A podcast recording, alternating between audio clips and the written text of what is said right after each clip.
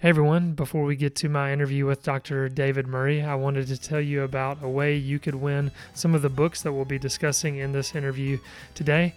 Uh, if you share this interview on Facebook or Instagram, uh, you can enter your name uh, into a drawing uh, to win books. You just need to be sure and tag RYM uh, into those uh, posts. you could also leave a review of this podcast either at Apple iTunes or Stitcher or Spotify, however you listen to this. That would obviously help the podcast, but it also would put your name into the entry uh, to well, hopefully win uh, some of these books.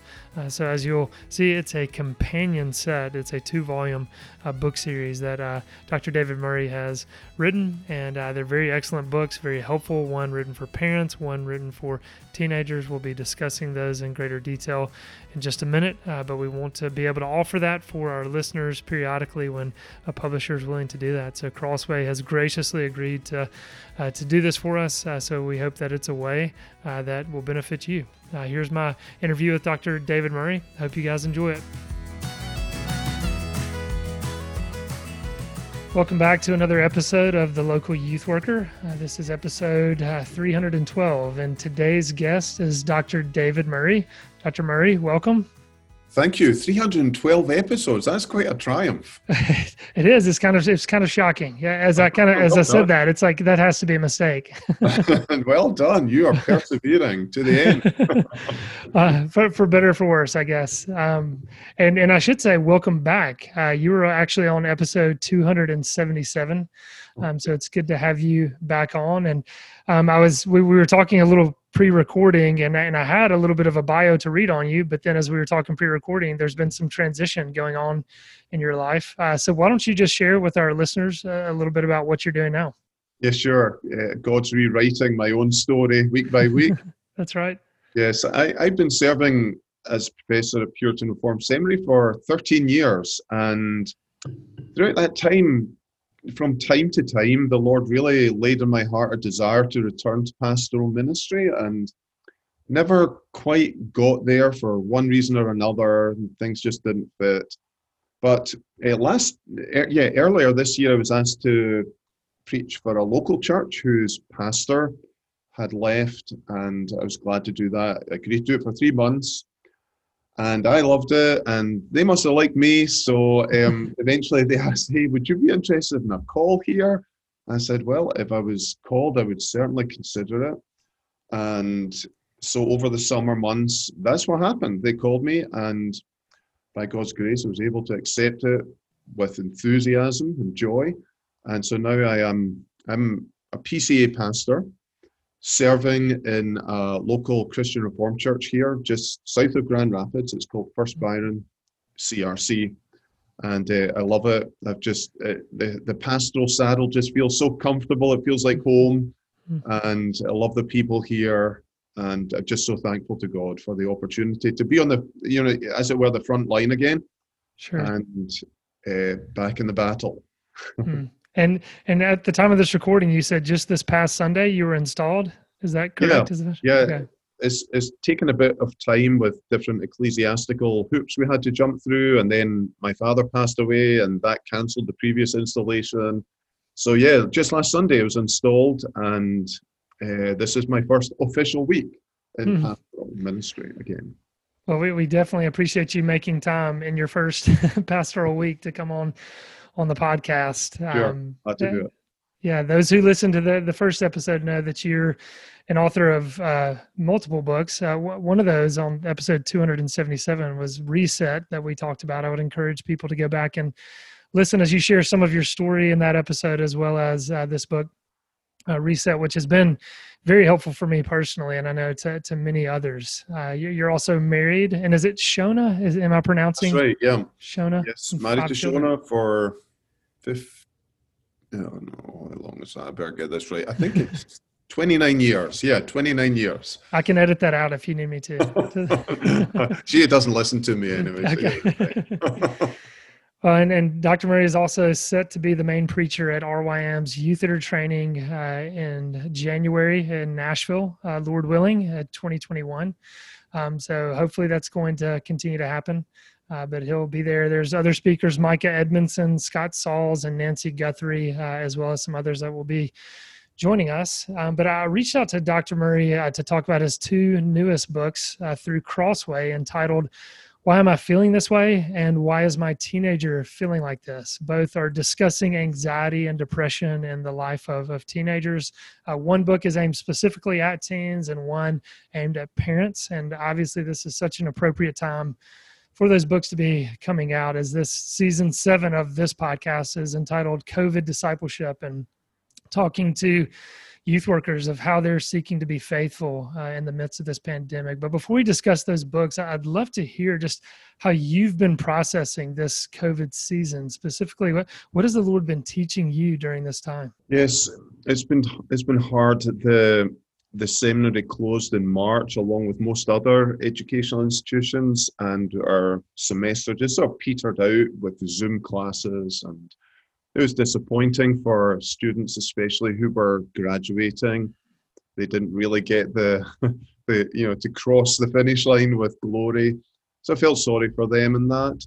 The my my own daughter had COVID in the summer, and she was. It wasn't much for her. It was just a runny nose, maybe lacking taste and smell for a couple of days we were quarantined with her. We didn't really take any precautions at all. We just thought, well, you know, we're all going to get it, so let's just do it. Mm. But none of the rest of us got it, or if we did, we were asymptomatic. We're not sure, but um, the the the girl, we felt sorry for the girls, our, our teen girls, because again, their school year just it just sort of faded away, and it was my, my, one of my girls' senior year, so she didn't really have a graduation. But I think I think the biggest impact um, it was obviously in the local church. I went from preaching to a church of maybe 700 to five, you know, for two months, mm. um, which was just the weirdest experience. Uh, it was live streamed, but that was just, oh, it was agony at times. Mm. The having to imagine, you know, people are there and uh, it really taught me the value of just embodied gathering of God's people and the importance of it more than ever before. I think it's taught a lot of Christians. I'm sure there are some who have taken advantage of and think, hey, you know, online church, no big deal. Let's just keep doing that. But I think most Christians have really come to value Christian community a lot more. And I think also it's opened a lot of opportunities eh, because there's been so much fear I think there's there's going to be a huge mental health toll from this mm-hmm. that has not been factored into most decisions by government. And so I think that's a great opportunity for the church to bring the gospel to bear and to point people to sources of peace and joy. So I think there are negatives, but I think there are positives too. Yeah, and I like how you said that. It's it's going to be a great opportunity for the church to to reach out and share the love of Christ to, to, others. And really, that serves as a good segue into talking about your, your latest books, because this could be a very helpful resource uh, to put in the hands of of uh, many churchgoers. As I said, the titles are "Why is my teenager feeling like this?" and "Why am I feeling like this?" And they're both available through Crossway. And so, just to, to start things off, why did you see a need for a two-volume book mm. or these companion books? Yep. Well, when the publisher asked me to write this, they were getting a lot of requests from churches and pastors for a Christian resource for teen anxiety. And so we agreed, I agreed to, to try and write that book. And as I was doing it, I just realized more and more that this isn't going to work without the parents being involved. Mm. And or or you know, a pastor or a mentor, some some guide to help a teen because I, I really think it's virtually impossible for a depressed and anxious teen to recover on their own. Mm. And yet the the message is different to both. You know, the teen needs to hear something, the, the guide needs to hear something else.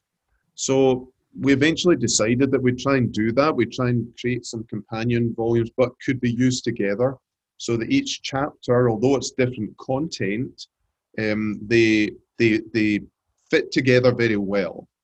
And the the ideal, although I'm not sure how often that will work with teens, but the ideal is teen will read a chapter, parent read a chapter, talk, go through the questions, the exercises, go on to chapter two. That's the ideal world. the real world is probably a bit messier than that.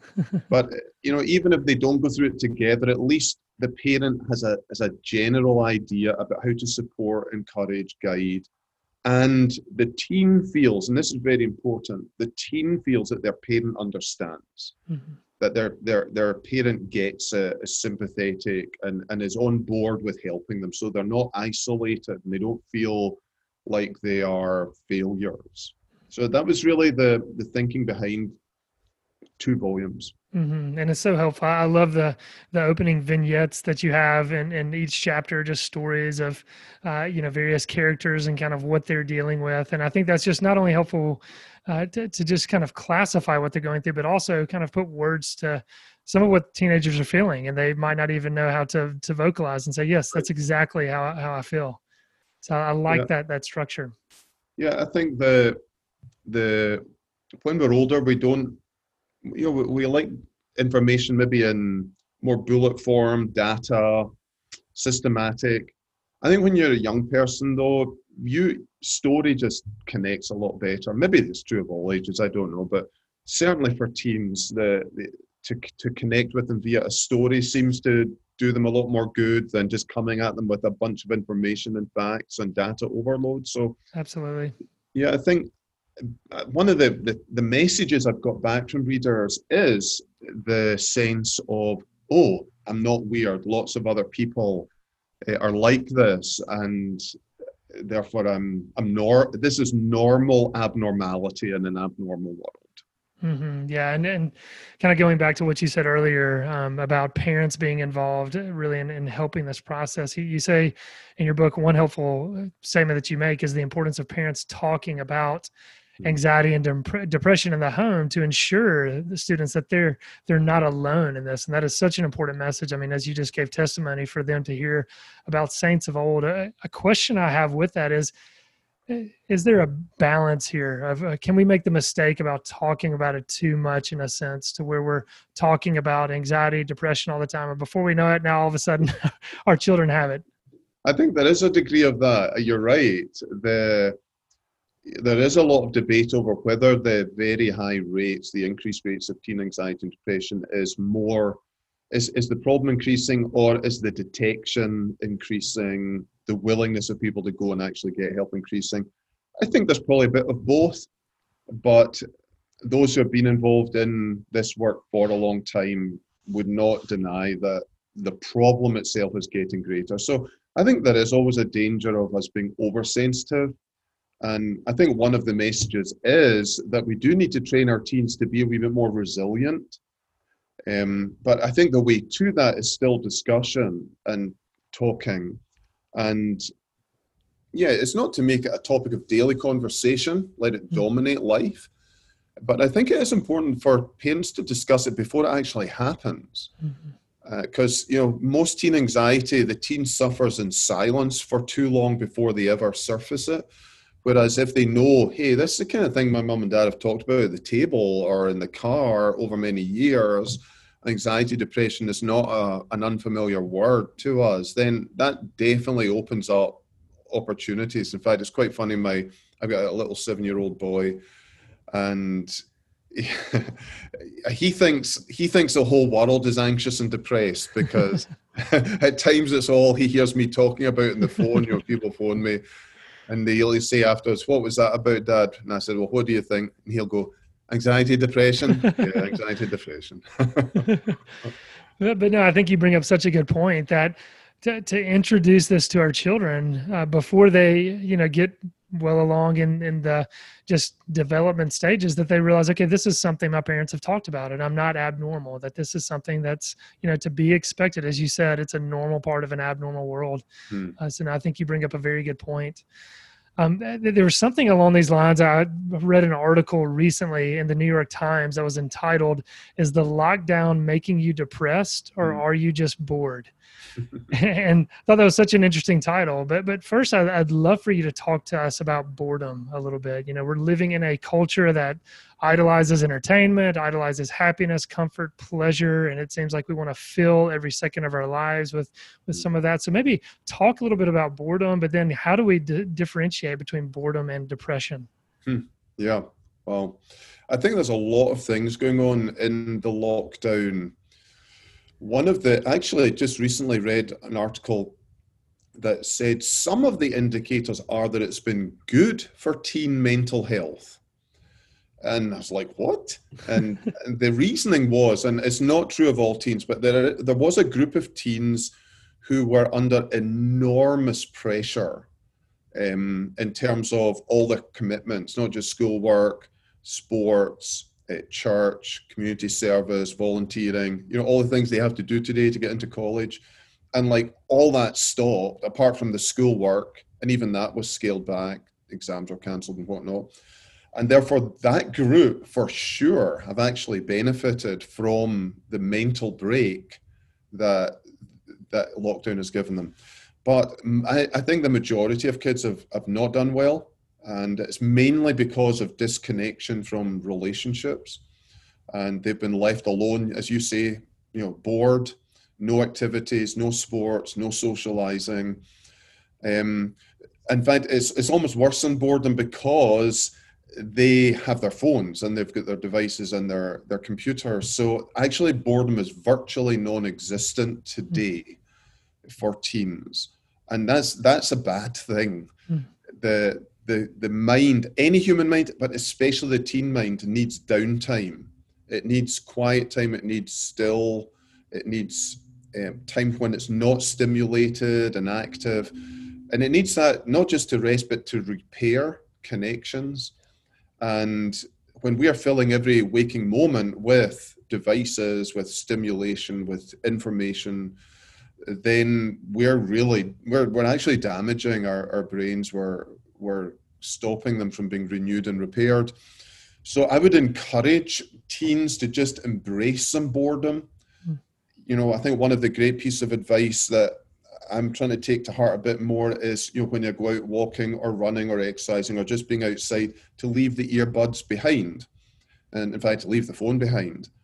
And just force oneself to be with oneself mm. and, and with God and with this creation and does that mean that it won't be so interesting? Yes, but in the long run, what you're building is not just uh, the ability to be bored, but the ability to actually think for yourself again. Yeah, so, such a good point. I mean, I mean, as you said, it's virtually impossible for us to be bored in this culture because we're just cramming so much into you know the, the nooks and crannies of life of every little second. And so yeah we haven't you know exercised these other muscles like you're saying to kind of develop just reflection and uh, just sitting and like you said being with oneself. Mm-hmm. um, I, I, love how you, you bring up in in the book uh, just the the spectrum of how depression and anxiety can manifest itself in so many different ways. And you, you talk about you know the spiritual aspects physical relationally mental cognitive causes that can all uh, you know um, be a part of creating anxiety depression in our life. And, and one of the things that you mentioned on, on page 21 is is satanic attack and and i love that you listed this in, in your book because it seems that sometimes we as christians we can shy away from this kind of, of talk or, or seeing this as a, a rude issue. You know i think of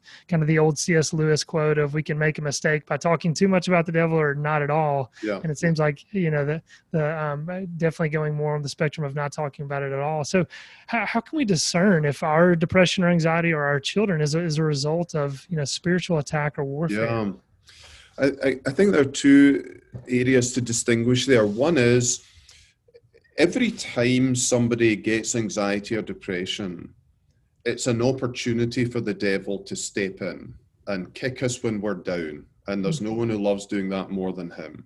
Mm. So even if the cause of depression was not a spiritual attack, it's always an opportunity for it because we're a bit weak where our defenses are down, we don't have the same resolution, and therefore, yeah, the devil just you know comes in all guns blazing when we're in the depths or when we're extremely worried and anxious, fearful. He loves that. But yeah, I think there there are obviously times when the actual depression anxiety is as an all out frontal assault by the evil one now, we don't want to say all depression anxiety is like that. Um, there are some churches that would say that, and if you all is demonic, I, I don't. Um, I, I actually think this is quite rare. Um, I don't think the devil taking advantage of it is rare. I think that's very common. But in terms of a, a devil caused depression, anxiety, that was him that started all. Yes, it happens, but I do. I don't think it's that common, especially the ones I've certainly experienced and encountered today. How do you know if it is though or isn't um, his to begin with? I think um, you want to try and like my wife's a doctor and she, I'm a wee bit of a hypochondriac, and she'll often say to me, David, common things are common. You know, you don't need to go to the worst possible case scenario, you know, the one in a million. It's not likely. Common things are common. So I think I would usually start with the common things and, and rule out as you go along. So you look at, you know, physical causes, emotional causes, mental, social, relational. And you know, as you rule out, as you say, well, there's not that, there's not that, or we've tried remedies for this and it hasn't worked, things like that. I think that's one of the ways that we can get to okay, we're we're facing here that this is a satanic attack. But I think as well, the satanic attack it can be so obvious it's unmistakable. I, I, again, I think this is extremely rare. I think the devil's much more subtle. He comes much more in disguise than in a full frontal attack. But yeah, I mean, I've met people in depression, especially not so much anxiety, but depression, who, um, you know, the presence of evil is incredibly close to them. They would testify that you can actually even sense it, and therefore, th- again, you you wouldn't then start when well, let's try medication, let's try, you know, improving your health, things like that. No, this needs prayer, this needs fasting, this needs the church to pray. Um, but I, I, again, I would just I, I, don't want anyone listening to this to run to that. I, think we have to recognize that common things are common, rare things are rare. Mm, yeah, no, absolutely. Like you said, no one running to that. I think it's it's great to nuance that, to bring that up, and and again, just as your book lays it out, there's so many different factors. And I, I, should have I made a mistake of not having the book sitting right beside me as I'm, I'm doing this interview. But I know there there was one character that you outlined in there of just kind of exercise and walking through the factors of okay, let's get some kind of physical activity. Let's mm. get outside a little bit, and and it's so helpful just to walk the reader through. Okay, these could be some some possible causes sure. from what you're feeling. And I just think of a parent having that tool to to walk alongside a child. Um, and I know kind of along this line of, of spiritual warfare, um, you get into, you know, there, there, could be a reality of a child not being saved. And mm-hmm. I love that you actually share your own story. Uh, this character named Doomed Dave on page 41, and that's, that's you in there. So maybe just talk a little bit about that, giving advice of how to come alongside a child who's, who might not be a believer as they're wrestling with this. Yeah. So I think the, obviously, especially Christian parents have raised their kids in the church. They have this, they have they have a good hope, expectation that their children grow into faith. They come to know Christ for themselves. But we shouldn't presume that that is always the case. And sometimes when I've been speaking with parents of teens who are going through depression, anxiety, it's really clear to me that they actually don't know the gospel and maybe their sin, especially say the sin of pornography, is causing a lot of the anxiety and depression. Uh, but the parents don't want to face that fact, or maybe they, they don't know actually oftentimes about the sin that's going on in the background. But, it, but, but we have to face that reality. We're not going to, if somebody is sinning, um, if someone is living a double life, someone exposing themselves to violence and pornography, uh, there's no amount of medication or exercise or diet or counseling that's going to put that right. Uh, there's only one thing that puts that right, and that's repentance and renewed faith or new faith in Jesus Christ. So uh, I think that's that's it's a hard discussion to have with the parents. I haven't found it hard with the person hmm. because sometimes it's a relief. Like the you know they've been trying to be this christian. Their parents think they're a christian. Their church thinks they're a christian but they know deep down there's no power against sin. There's no desire to be free from sin. And this is like oh, you know at last i can actually speak this out and say look i, I don't know christ. I don't pray to him as a person. I might do a traditional habit but um I, I don't love God. I don't love holiness. I know that's that's that's serious. It's wrong. It means I'm going to hell. But at least I can now talk about it. And and then we have such an amazing opportunity to bring forgiveness uh, of that guilt and power over that weakness into their lives. Yeah, no, that, that's such a good point. I mean, it, it is interesting, and that's kind of been the case in my own life as well. That you, as you talk with the parents about this, you can sense a defensiveness, uh, mm-hmm. but then as you talk to a student who may be struggling and might not be a believer, that there is uh, when, when they see it's a safe place and an open place where they can voice doubts and struggles, it, it is kind of a relief. They don't have to live this this kind of lie that they've been living under. Um, so yes. I, th- I think you're exactly right. Um, yeah, it was in it was in my own story. Uh, you know, I, kind of like what I've just described there. But eventually, in my own life, I just I was living an openly worldly life. My parents knew fine well. I'd left the home and was just going my own way, and yet I was miserable. I think I describe in the book the fears that you know overwhelmed me, the darkness, the depression, and and the gospel changed all that um, that it took away my guilt, it took away my fear, it gave me peace, it gave me joy. Never known anything like it. The forgiveness of sins is just like the most incredible experience. Mm. And to have that to offer to people through Christ is just what a remedy, what what a what a life changer that can be. Mm-hmm.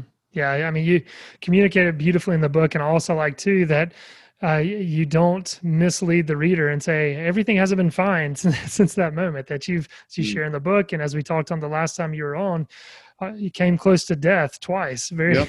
you know as you wrote the book reset. And so um, just sharing that giving a realistic you know picture of the, the peace that the gospel offers but not uh, just everything being completely fine this side of heaven. Yeah. Um, yeah well, inner, inner peace even when war is raging around you. exactly. Yeah. Yes. Yeah. Or a pandemic. Yes, for sure. Yeah. Yeah. Um, look, I wanted to jump back to something you said earlier, and that's you know technology, social media. Uh, there's been so much written uh, discussing some of the correlation between you know technology specifically social media platforms and anxiety and depression. I know you actually uh, wrote an article recently at churchleaders.com uh, just kind of talking about protecting our children um, uh, from just some of the digital addiction. And so maybe just talk to us specifically about some of the correlations that you've seen between anxiety and depression and maybe offer some advice for for uh, parents as well as youth workers here. Yeah john I, I think the what I say is you will never help your your, your kid will never get out of anxiety and depression until they get control of digital technology. And I'm not saying that's the only thing, uh, but it's a massive thing usually. And sometimes it's a cause, sometimes it's an effect of depression, anxiety. It's like they get obsessed with this phone. And it's, I, I haven't seen any teen recover without getting digital discipline in their lives. And you, so they've got a choice, and parents have got a choice. They can they can stay in mental illness, or they can get mental health. And you know the pivot point is this device, and I think we've got to recognize this. This is a mental health destroyer. That's what we're giving our kids. Now, yes, it can do great good you know, it's not to deny that, but you know, un, without teaching, without guidance, without mentoring, without boundaries, then we are we're we're basically saying here have some depression and anxiety. Mm. And I mean, I have even I'm 54 and I have boundaries and controls that my wife helps me with, and she has some I help her with. I think we need this whatever age we're at we need accountability. We need to be watching out for one another. I mean, my, my wife will say to me at times, David, put it away, you know, and uh, we, you know, so we re-engage, we get the boundaries again. Uh, so I think the the the seriousness of this has to get us and our children. Uh, there's this is not just Christians. This is secular people. You you look at the people who are at the top levels of Apple, Facebook, Google. They do not let their teens have phones and control access to all digital devices because they designed these things to control children and and adults, but hopefully adults have got a little bit more self control, and uh, so they know how dangerous it is. Christians obviously have extra motives, and I, I try to I really do work today on just trying to help people out of self interest um, get their digital habits under control because if you do, you are going to have a competitive advantage in the marketplace. Mm-hmm. You're going to have a better mind. You're going to have a better uh, emotional life. You're actually going to have a healthier body overall. Your relationships will be better. It, you know, it's like the difference between not graduating from high school and going to Harvard. You know, the competitive advantage that you can get mentally, emotionally, relationally, vocationally from getting digital discipline in your life is immeasurable.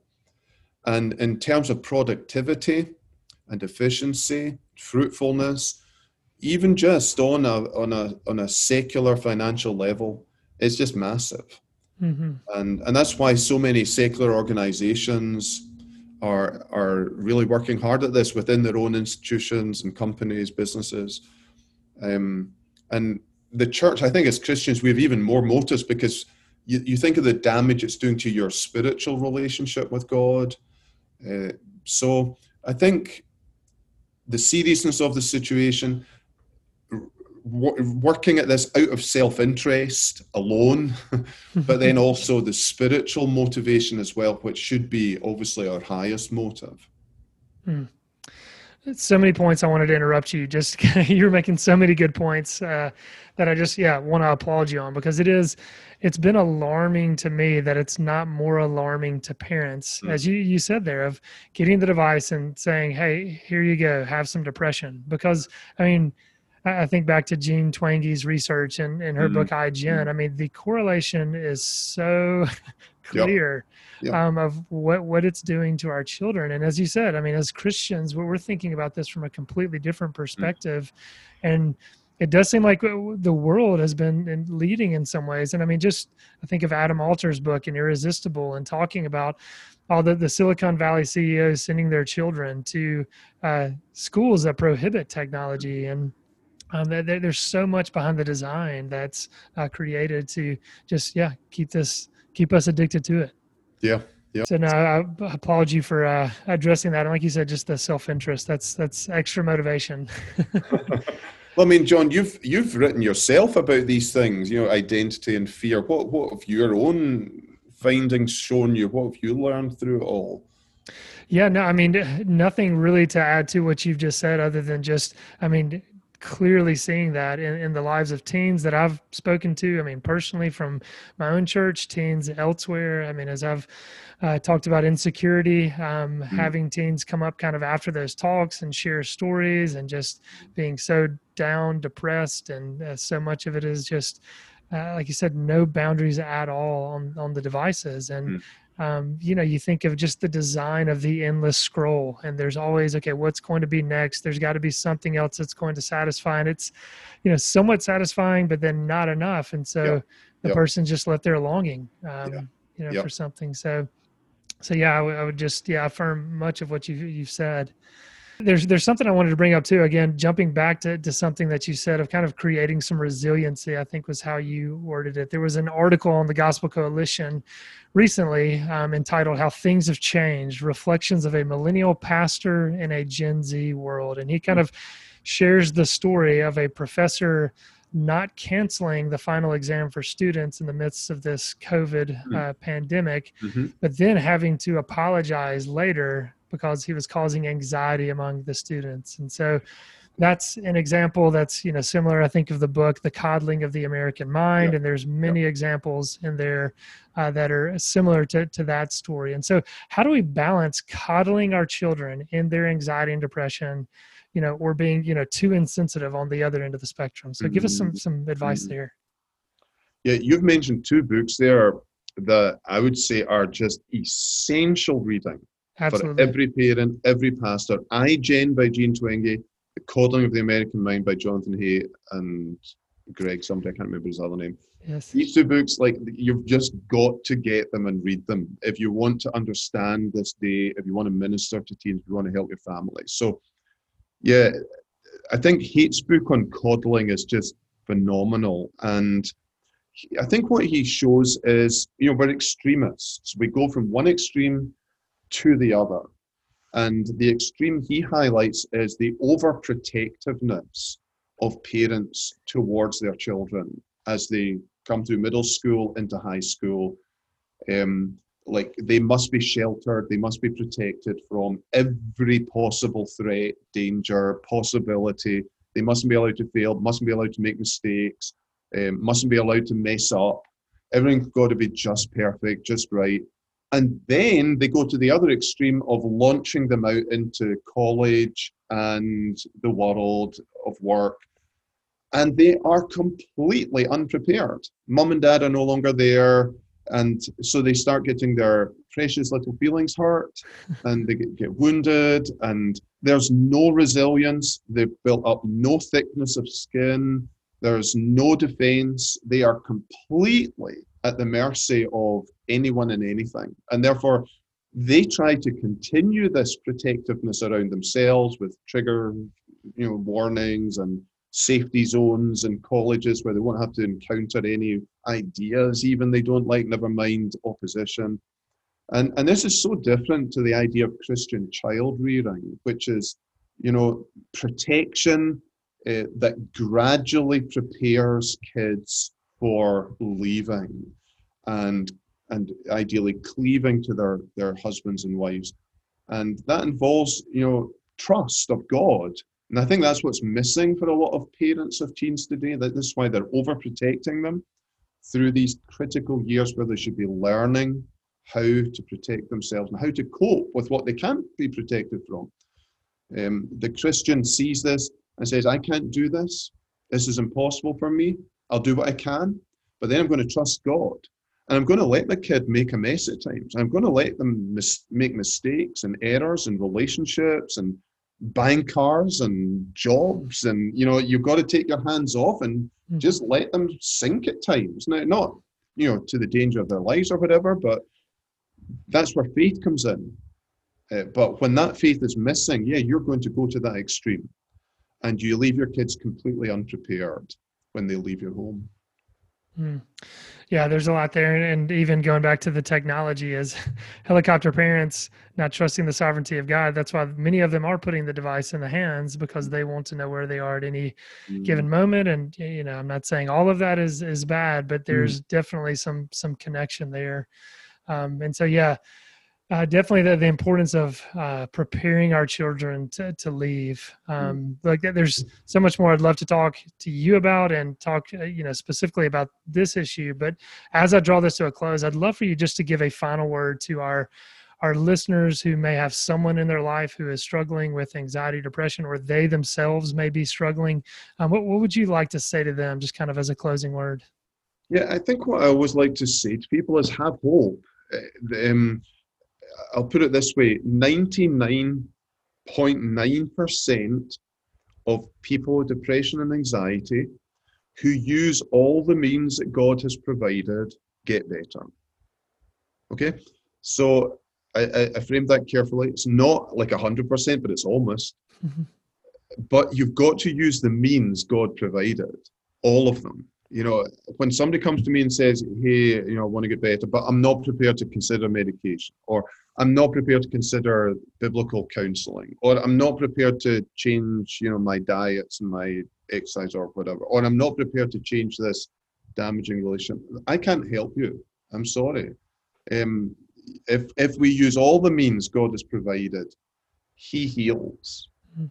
and there's there's not just that hope of healing, but hope of increased usefulness through these um, disorders. And that's the beautiful thing I've seen. You know, when you're in depression anxiety, you think there's no hope, there's nothing out of this, my life's destroyed, I'm finished, you know, I'm a failure. No, it's actually the, it, again using God's means, trusting God. It can actually be the making of you, not the breaking of you. It makes you a much more sensitive person, a more caring person, more compassionate person. Um, it it gives you a humility uh, and a wisdom that that others don't have. And uh, that's what Second Corinthians 1 talks about. We comfort others with the comfort with which we have been comforted. And that's the beautiful thing. I see God, you know, like you think of the, the oyster, a little piece of sand goes inside of it and it's irritating and it, the oyster hates it and it begins to send out this coating to try and um, make it less irritating. But actually, what happens is it becomes bigger with the coat, and so they put out more. But it, again, it gets more irritating, so they put out more. And what they're actually doing is they're making a pearl, mm. a beautiful, valuable pearl, something that was like at the center of their life and it was so painful and so irritating. Eventually, it's opened up, and there's this beautiful, valuable stone jewel that's what God can do with depression and anxiety. Mm, yeah, so so good there. I mean, just like you said, leaving with hope. I mean, there's humility, wisdom, usefulness in God's kingdom through this, and so that's a good good word to end on. Uh, just a reminder to our listeners: the name of the books are "Why Is My Teenager Feeling Like This" and "Why Am I Feeling Like This." Both of those available through Crossway. You can get those at, at Amazon. Dr. Murray, you've had a lot going on, especially as of late. So I really appreciate you taking the time to, to come on the podcast today. And Lord willing, seeing you in, in January. I look forward to that very much. And thanks for the, I always love chatting with you. Uh, thanks for doing such a great job. And pray that your podcast, not just this one, but all the ones you record, will be a blessing to many young people. Thank you so much. Have a good day. Thank you. You too. Oh, come and